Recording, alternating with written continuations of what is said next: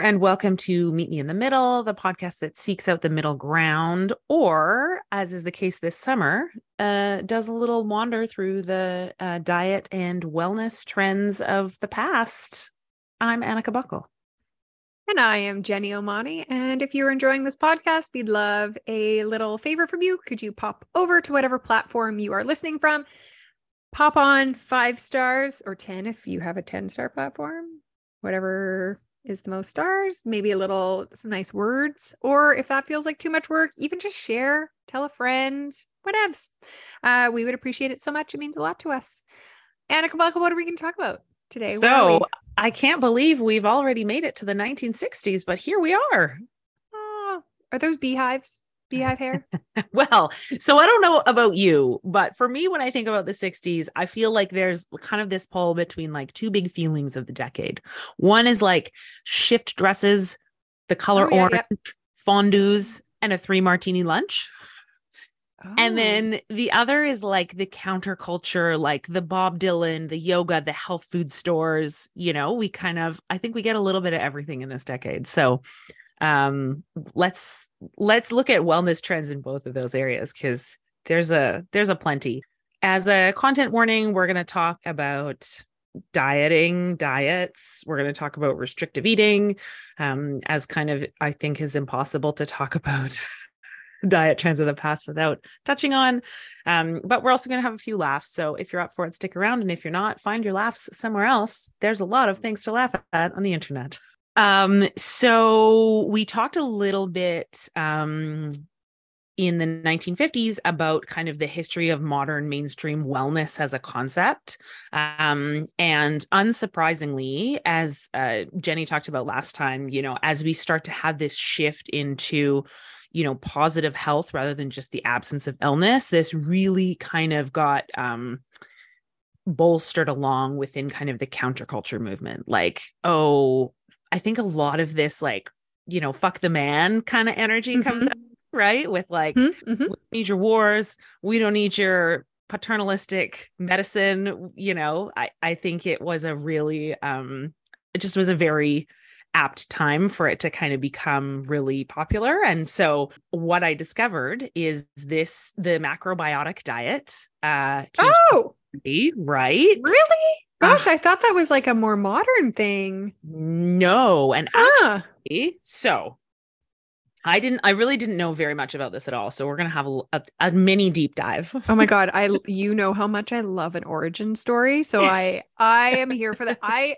I just genuinely thought that that was a newer thing, like counting your macros, which I still I don't know how to do. I shouldn't say I still don't know how to do because I will never know how to do it because I don't have any interest in that. So this as kind of its like origin story, as I mean okay. most things do, it's you know, kind of gets um it evolves. It evolves, it turns into different things than it starts at. But this uh, is a diet that was created in Japan in the 1920s by a Zen Buddhist by the name of George Ohsawa. Actually, not really his name, but that's one no, of his his, name his most popular. George pen name, um, who had been traveling around the world since the end of World War II, but ended, landed in New York in 1960 and began lecturing there on this diet. Now, he'd previously been in France, um, in Paris in particular, and had gotten quite a bit of traction there. So this is by no means like when it first started to come into vogue, but in terms of the you know North American popularity of it, um, this really it was kind of like an explosion in like the counterculture communities in around Greenwich. Um, mm, New York mm-hmm. was the zen, the zenith of like a lot of things actually in the 60s. Hmm. Um, so basically, it advocates a balance of dietary yin and yang with like lots of brown rice, lots of vegetables. I found a great summary that I'll put in the chat if you can um, read it. It's a little bit long, but I'll tell you the site that this came from after you read it. Sure because then I actually find it so interesting that we keep seeing the same countries come up, right? Japan, France, Mm-hmm. Like it's like mm-hmm. how somehow France seems to represent all of Europe, which if you've ever been to Europe, that would really upset really a lot true. of people. Generally, the diet is made up of organic whole grains such as brown rice, barley, oats, and buckwheat. Half your food intake. Okay, so half your food is going to be whole grains. Okay. Locally grown organic fruits and vegetables, up to a quarter of your food intake soups made with vegetables, seaweed, beans, chickpeas, lentils, and fermented soy, miso, up to a quarter of your food intake. Sometimes you include small helpings of nuts, seeds, and pickled vegetables. Some people occasionally eat small amounts of organic meat or fish. You should only eat when you are hungry. You should chew your food for a long time until it becomes a liquid in your mouth. Oh, that's just gross phrasing. the belief is that this helps you digest it more easily. I would argue that's probably not true. Um, you shouldn't have any vitamin or mineral supplements. You cannot eat pr- processed foods or foods with artificial colors, flavors, or preservatives. You should also prepare and cook your food in a certain way. Cook and store all your foods in pots and utensils made of wood, glass, stainless steel, or china, ceramics. Avoid microwave ovens or cooking with electricity. Prepare your food in a calm and peaceful environment. Always purify the water you drink or cook with. I mean, it's like anything. Some of this is very like common sense, like eat healthy foods. And right. Then, and then it kind of you're like, oh shit, I can't use electricity. Right. Where am I going to cook with an open fire? So, this excerpt was on the UK cancer research page, kind of the UK equivalent of the American Cancer Institute, with a warning that this is a very popular diet for people diagnosed with cancer to try because, drum roll, it claims to be able to cure cancer, of course. There's just something so gross about health claims that involve cancer. I think Mhm. that people are so desperate when they get a really um, devastating diagnosis, and Of it's course. so understandable that people would want to try anything to help with that. The key phrase being help with. And Mhm. I think if you talk to any oncologist, like they're very open for people to bring ideas and things that they want to try to use hand in hand with, um, you know, Western medical evidence based practices.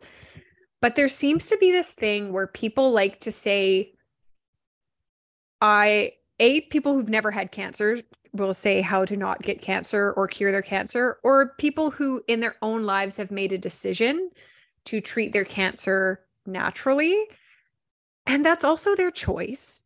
And I may not agree with their choice, but it is their choice. But to then project their choice onto other people in a quite literally life or death situation is just, it's so gross and wrong and disturbing. it feels really predatory, right? Like, It well, it is predatory because Mhm. you're you're literally dealing with something that could be lethal for somebody. Mhm. And like I want people to have the ability to have choices and like I said if I don't agree with your choice like that's fine it's still your choice but it's when you bring other people into your choice Mhm. and try to make it their choice for them when it is literally their life it's just so wrong. It's Yeah. so wrong. It's really, really hard. So, uh, George himself uh, claims that he cured his tuberculosis at the age of 19 with this diet. So, that, you know, adds another whole layer Um, and and tuberculosis and cancer aren't the same thing anyways. Like even, if like if he did, yeah. like they're not the same family of anything. Like you, there's no overlap there, George. So, Ah! I, I what I will say, and I appreciate, you know, the UK Cancer Research page takes as much of a balanced view about this as they can in saying Mhm. loosely following this can be really helpful for some people with cancer in some situations that a focus on whole grains and vegetables is a good idea. Yes. Kind of like the same shit we say Yeah. Eat good when we talk food. about diet, but they also will add if it's strictly followed, it can lead to severe malnutrition and has even led to Mm. death due to not Mm. providing enough protein and key vitamins and minerals. Now, I will add it was an earlier version of this diet that was just brown rice and water that led to death Oh, okay. or malnutrition. Okay. And I think, like any vegan diet, it can be done in a healthy way with planning and effort, but it can also be very expensive, especially if you've Yeah. had to replace all of your cookware and time consuming if you can't use electricity. Yeah. I think my favorite quote do you have to like build your open fire to cook with? Good in grief, your George. apartment. Yeah. Um, I think my favorite quote about this uh, at the time and kind of why it became as popular as it did um, comes from author and researcher Jonathan Kauffman. Counterculture kids picked it up in the 60s. So they were basically reinterpreting Japanese peasant food cooked through the lens of 20 year olds who didn't know how to cook. Uh, So Okay. let's Good move job. on to a few more trends from the 1960s. We cannot talk about the 1960s without talking about Weight Watchers. Hello, oh, Weight Watchers. story. Weight Yeah. Watchers. Okay. So initially, I thought that this could be its own episode, but then I remembered that Mhm. Maintenance Phase did an excellent episode with great detail. So if you're curious to have all of the context about Weight Watchers in particular, kind of its evolution out out of the 1960s, you know, go check that out for sure. Um, but I'll give you kind of the Coles notes for how it fits into history as we're talking about today. Jean Nidetch, New York mother and housewife, as history has immortalized her, started the company in the mid 1960s. She lost 70 pounds through a program from the New York Board of Health called the Prudent Diet. But she didn't like the way that their meetings were run. So she started running her own meetings out of her living room and charging people. Real, uh, real uh, private sector uh, innovation, stealing a program that she got for free from the New York Board of Health. But, anyways, it's basically like so many other diets in that initially it starts started as a diet heavy in vegetables, lean meats, fish, and tons of fat-free dairy. Heck of a lot of skim milk in the diet in the early days. Multiple glasses a Oh. day. God, my mom still drinks skim milk and it's like water. It's so- What is the point? Don't put that near my coffee. Doesn't belong. I would rather have nothing than skim milk in my I'd have black coffee instead. Um, so like Jenny Craig, if you heard our episode on that, there was this peer support angle that Jean felt was lacking in the program when it was run by the Board of Health. So for her, that was like a really crucial part, the meetings. Um, also like Jenny Craig, your meeting leader, uh, is not, was not, and is not a trained dietitian or a psychologist, but a peer in this case who has hit their goal weight and held it for six weeks. Six So- weeks. That's all you got to do. Six weeks. Yeah.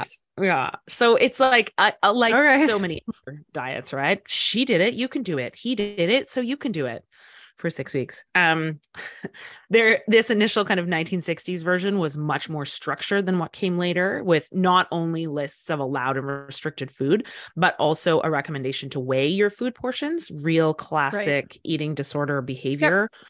Great, really um healthy and balanced. Yeah. Why use your kitchen scale to make sure you're putting enough flour in your recipe when you can use it to make sure you're micromanaging everything that goes in your body? Right. The other thing that exploded in the 1960s was diet drinks, both like pop, like tab. Oh, tab. I don't know what that is. Oh, It's very his- historical. it got it got like a, a renaissance in like pink skinny bottles because it was a diet drink, but at the time it was just like bottled like the rest of pop. It's like it was a it was a diet pop, very popular diet pop for women. That's why they made it pink. Of course, because marketing. um so diet pops but also meal replacement shakes like Sego, which I never heard of, but apparently was huge. Um, Hmm. Jenny, I'm going to send you a link to this ad. Excuse the fact that the link is to eBay. It's still a very um, hilarious ad to take a look at. I will put this, of course, in the show notes as well. Oh, nothing about this looks appealing. Can you imagine having to drink one of those? Okay, so it's 1966. Sego liquid diet food drink original print ad. It's a weight control shake, is how it's advertised. You can buy the ad on eBay, is why it's an eBay link. Three new Sego flavors with the new with the nice new taste. oh, milk, chocolate, exclamation mark, caramel fudge, butter pecan. Who wants to drink butter pecan? I want There was in- also a cherry brandy at the time. I find particular hilarious. Ne- neither alcohol nor cherries, just a meal replacement shake, but you know, flavored as cherry brandy. I can't imagine anything I want to do put in my body less. But anyways, I'm going to read the copy at the bottom of the ad. It's this is a poorly structured ad because the copy is very small and there's too much of it at the bottom. So we're not going to talk about the marketing strategy here, but it could improve. Okay. Um innocent as they may seem, the new, these newest 3 are wickedly, recklessly tempting. Now, altogether, 16 nice new taste Sego diet food flavors. So nice we put them in nice new cans. There's too many nices. Oh, good nice, grief. nice, nice, nice, nice. Oh, fire your copywriter. all with the extra, all with the extra protein, the extra ounces, the extra special brand of Slimming and Magic only Sego offers. 16 nice new tastes, three irresistible newcomers, one lucky you. This is dieting? So And it doesn't t- even look good. Like nothing about this is just makes me want to dry heave. So they were 225 calories each, and you were supposed to consume four cans daily in place of food. So, yes, that means just 900 liquid calories a day. Oh God, it makes like. Do you know what it makes me think of is if you've ever done endurance, like running or cycling or anything like Mm. that, and you have to take gels, The goose. and then you get to the end of your run and you're like burping up gel, and then by the end of it, you're just like, I cannot look at another gel. But like that's your just your day. It's not like a run and you're doing this thing short term so that like you have meet your nutritional needs while you're doing this high energy output. Like you're like that's your day. I, I like do you burp up Sego? Probably. You're just having like Sego burps. Well, and like, can you imagine like that much sweetness? You know what I mean? Like, you're having the be- butter pecan, and then you're having the cherry brandy, and then you're having the- like, I just, anyways. Oh my god. Could you Um, imagine having something that tastes like alcohol with no alcohol in it? Like I don't drink alcohol anyways for personal reasons. It's just not something that I enjoy. But like when I did enjoy drinking alcohol, would I like want to drink something that tasted like wine without any like I don't like I don't know. Look, non-alcoholic cocktails and beer and wine are like a big Yeah, but cherry brandy now. But It's I- a huge part of the market, and cherry I- brandy is not included in it. a, che- a cherry brandy meal replacement shake just doesn't sound. Oh, anyway, God. in case you aren't already grossed out enough, I saw one um, historian uh, who'd done a significant amount of research around this category of foods describe them as quote baby formula mixed with water and certainly a poor substitute for food. Oh, and you know what the irony is? It probably is the same base, similar Right. base to baby formula. Right. In all honesty. Yeah. Yeah. Oh, gross. Yeah. Thank so yum. Um, let's touch really Liquid briefly diet. on exercise around wellness in the 60s because um I eh, kind of went down a rabbit hole a little bit. I think similar, Jenny, to um, what you were talking to us last week about in terms of like fashion in the 50s. Mm, yeah. Um, I got, I went way down the rabbit hole of um, what people were wearing to work out in in the 60s. Yeah. What's the athleisure scene like in the Um, 60s? So, like, the kind of two of the big things were like calisthenic style exercise and then Still, yoga man, those went on forever. I They're know. So Well, dumb. you know what though you don't need any equipment to do jumping Yeah. jacks or push-ups or you know anyways Sure. um but yoga also started to become really really popular so in a lot of ways i think this the outfits that i'm about to send you can really be seen as the Ooh. precursor to lululemon so Chip got his inspo from um i will of course include this in our uh show notes and i'm just going to send you this image here Okay. Yeah. You know, I'm feeling like almost like this is where we get the 80s uh fitness inspo from it really feels like it right you've got these Yeah. very bright color colors blocking. Yeah. You've got like basically like bodysuits and tights like sheer tights Yep. Danskin very popular at the time Mhm. full body a lot of full body leotards Full body leotard. I mean, we um even currently though see a lot of those like um like onesie totally like Aritzia, like Totally. they're I don't what's oh my gosh, the term is escaping, but yeah, like the onesie. Yeah. Yeah. So um if it was if if you were in 1965 in Chatelaine doing a pulley workout, you would be wearing a full body leotard in a beautiful black and white paisley. and I bet you it's not a very breathable fabric. Like I, I bet you don't you would imagine. part of your your uh, sweat would be due to the breathability or lack thereof. or lack thereof. Everything's got long sleeves, everything's full, you know, all the way to your feet, including your feet, right? It's but all anyway. very tight and form fitting. Like Mhm. And um, very like a lot of bright colors, right? Yep. Yep. Yeah. No, very, very interesting to see, especially since we've just recorded the 1950s ones and looking at the fashion there, which was very, um, you know, wearing a petticoat and big shoulders to make your waist look smaller. And this is just like literally a leotard. Here's your body. yeah. Right? Yeah. So um in what the what wackadoo crazy fad diet category, I want to finish with one of the most unhinged fad diets I have come across since the 1920s grapefruit diet. And actually, it might be even worse than that. I'm again going to put the image in the chat because, um, Jenny, I would just love you to read this um, suggested daily intake. The name of it appears to be the wine and eggs diet. It sure is. three days, uh, your goal is to lose five pounds. So for breakfast, you can have one hard boiled egg, one glass of dry white wine, preferably a Chablis, uh, black coffee. Oh, to balance off the wine. No one's going to get sleepy. oh, God, I can feel like the acidity in my stomach now just talking about this. Uh, for lunch, you can have two eggs.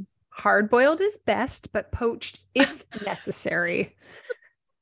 Um, two glasses of white wine. Oh, two, and a black coffee. Uh, dinner is five ounces of steak grilled with black pepper, lemon juice, remainder of white wine, one bottle allowed per day, and black coffee. I mean, you're losing five pounds because you're only drinking diuretics. And like, w- not nary a vegetable in sight. No, Oh, yeah, and no food. no fiber whatsoever. Oh, I feel sick just thinking. Like, there's nothing about this that is like, okay, like, ew.